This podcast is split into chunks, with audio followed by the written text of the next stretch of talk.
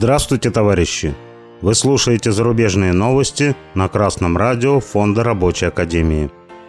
В сегодняшнем выпуске зарубежных новостей.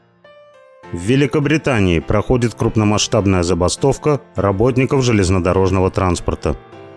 Наземный персонал авиакомпании British Airways готовится провести забастовку. BFM.ru сообщает, что во вторник 21 июня по всей Великобритании железнодорожники начали забастовку. В первый день забастовки на работу не вышло 50 тысяч работников железнодорожного транспорта. В результате мероприятия только лишь каждый пятый поезд Британии будет выполнять маршрут. Провести забастовку работников вынудило повышение заработной платы значительно ниже инфляции. Инфляция превышает в Британии 9%, а зарплаты повысили на 2-3%. А также в минувшие выходные тысячи людей вышли на улицы Лондона с требованием к правительству решить экономические проблемы, поднять зарплаты и улучшить условия труда работникам государственного сектора.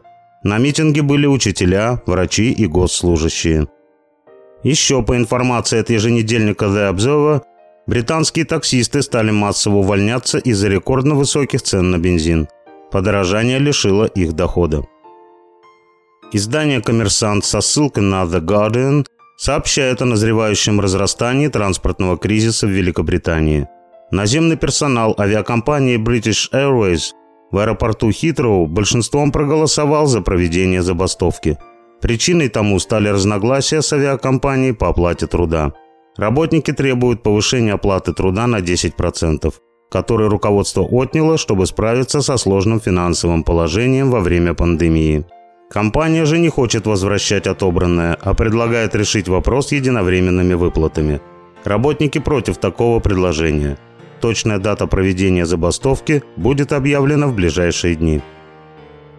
Британским транспортникам настоятельно рекомендуем бороться не за сиюминутное улучшение условий труда, а за заключение прогрессивных коллективных договоров, согласно которым повышение заработной платы больше роста инфляции – было бы прямой обязанностью работодателя.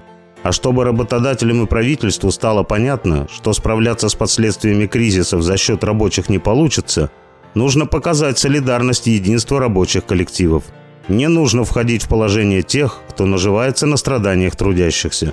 Лучше подумайте о своих товарищах и своих семьях. У работодателей же есть целый арсенал в распоряжении. Предпринимательский талант и поддержка правительства. Вот пусть они ему и помогают а от кармана рабочего руки прочь. С вами был Беркутов Марк с коммунистическим приветом из Маловишера.